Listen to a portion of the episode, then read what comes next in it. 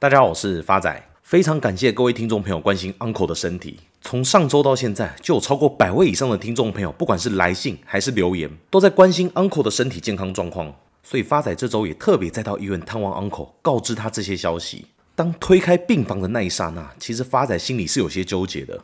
只见 Uncle 孱弱地挺起腰杆，挥着那吊着点滴的右手，示意要发仔过去。当他把他家里的钥匙放在我的双手上时，我以为他要开始交代身后事了。只见 Uncle 眼神坚定地看着我说：“发仔，我家里桌上有一只专门用 Tinder 的手机，可以帮我带来吗？因为这次住院来得太突然，来不及带这只手机。我想知道三月底 like 的那些女生到底有没有给我回复。”听到这句话的同时，发仔心中对 Uncle 的担忧瞬间荡然无存。原本想直接把他右手上的点滴拔掉，要他赶快出院跟我录音，不要在这边继续装死。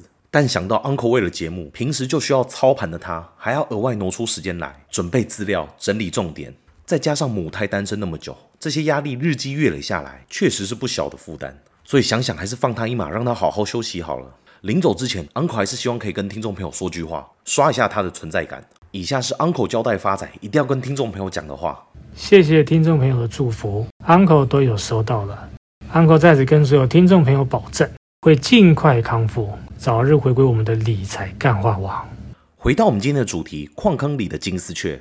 这句话的缘由是，早期设备落后，矿工会带金丝雀到矿坑。由于金丝雀对异味特别敏感，所以当矿坑里天然气外泄时，金丝雀就会出现异状，开始大叫。矿工就可以以此当做预警，提早撤出矿坑，保住小命。所以这个金丝雀，顾名思义，就是一个先行指标，就好像 Uncle 人在医院，还有心力去想儿女私情，这代表其实他身体已经快康复了，才有时间想这些东西。股市也是如此。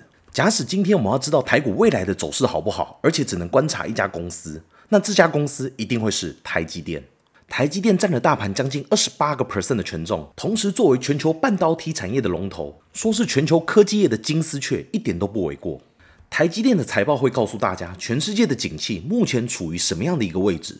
不单纯只是因为它对台北股市影响非常大，更重要的是，它可能会显现出包括台湾出口的景气，尤其是欧美这些主流市场未来的景气变化。也因此，台积电的法说会一直以来都是全球关注的焦点。而台积电的法说会也在上周落幕，发仔帮他整理几个重要的资讯。台积电第一季的 EPS 虽然有达到七点九八元。但第一季的营收却是年减四点八个 percent，季减十六点一个 percent。大家不要小看这个负成长，因为台积电在全世界的先进制程当中属于遥遥领先的地位，所以大部分的时间而言，即便在全世界景气不稳定时，台积电都可以维持正成长。因此，在二零零九年开始，台积电再也没有负成长过，这是十四年以来它第一次的营收出现负成长。但即便如此，台积电也在法说会强调，全年的资本支出维持不变。也就是，即便未来可能经济不景气，但考量到客户未来数年的需求以及成长，该买的设备、该扩的厂房一样维持。对于外资而言，它是个没有意料外的利空。Morgan Stanley 的分析师指出，台积电确实如分析师的预测，下修全年度的财务预测，但因为下半年终端需求能见度偏低，因此还无法把本次的下修完全视为利空出尽。而台积电为什么这次要调降全年度的财务预测？其原因就在于台积电下游的客户无法消化库存，这也是台积电三月份的营收衰退那么多的原因之一。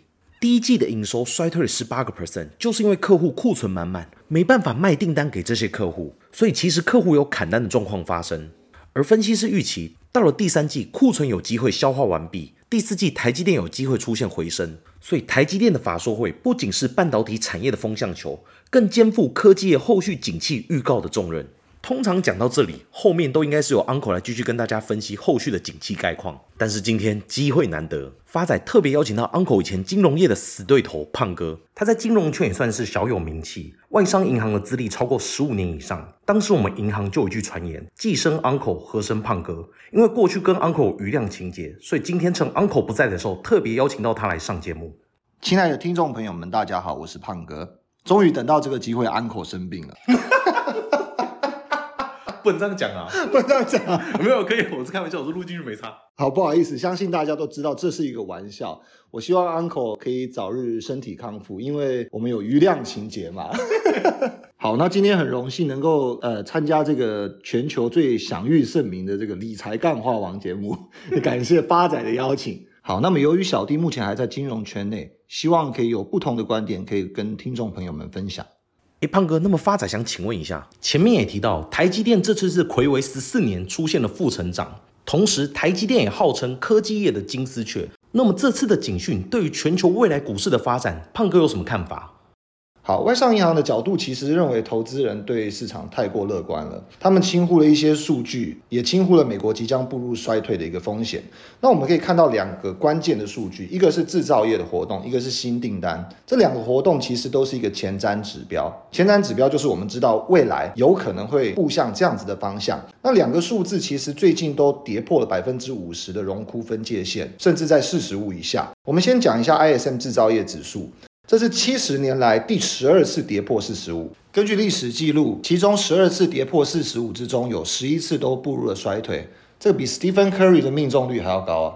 我我我不太我不太懂篮球啊，但是听起来蛮厉害的。再来，新订单指数低于四十五，表示企业进入获利衰退的状况。其实这个状况并不常见，过去三十年来只有四次，而这四次都发生了股灾。一九九一年、两千零一年，还有两千零八年，还有大家熟悉的二零二零年的 COVID-19，加上根据外商银行的内部资料，二零二三年第一季跟第二季企业获利预期进入负值区域，这种情况是新冠疫情以来美股财报季从未发生过的状况。根据个人看法，企业获利下调是现在进行时，是正在发生的，还没有到最严重的状况。所以估计股市仍然需要先蹲，等到获利落底反弹的时候，股市才能够后跳。胖哥的看法是，股市目前还没有落底，所以如果现在要投资的朋友，可能要注意手边的筹码控制。没错，发仔不愧是老司机。其实赌客坐上赌桌的时候，最怕是太长时间的坏运气，所以我们的筹码控制绝对是第一要素。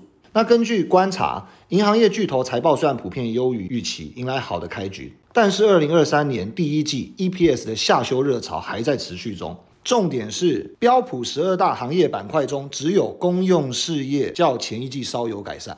诶，这听起来不是好事诶。大家试想一下，假如今天台股大盘上涨，结果你发现领涨族群是大台北瓦斯、中华电信，而不是我们耳熟能详那些电子股，像台积电，你难道不会觉得很吊诡吗？没错，不愧是发展，总是能够化繁为简。其实观察所有的行业里头，不管是金融、能源、房地产，或者是创新科技，还是 healthcare 监护板块，没有一个行业的企业成长率优于去年，只有公用事业。大家可以试想，我们不可能看到每个人都带着中华电信的门号跳槽到远传电信来维持经济的运作吧？这应该不是一个非常好的讯号。所以根据过去的经验。看到公用事业的获利有成长，去带动大盘的时候，通常不是一个落底的指标。除此之外，我们还可以从利率的角度来观察。不知道发仔最近有没有发现一个银行圈的乱象？很多美元短期定存的利率挂在招牌上，都优于一年期的排告利率，甚至还优于美国十年期的公债利率。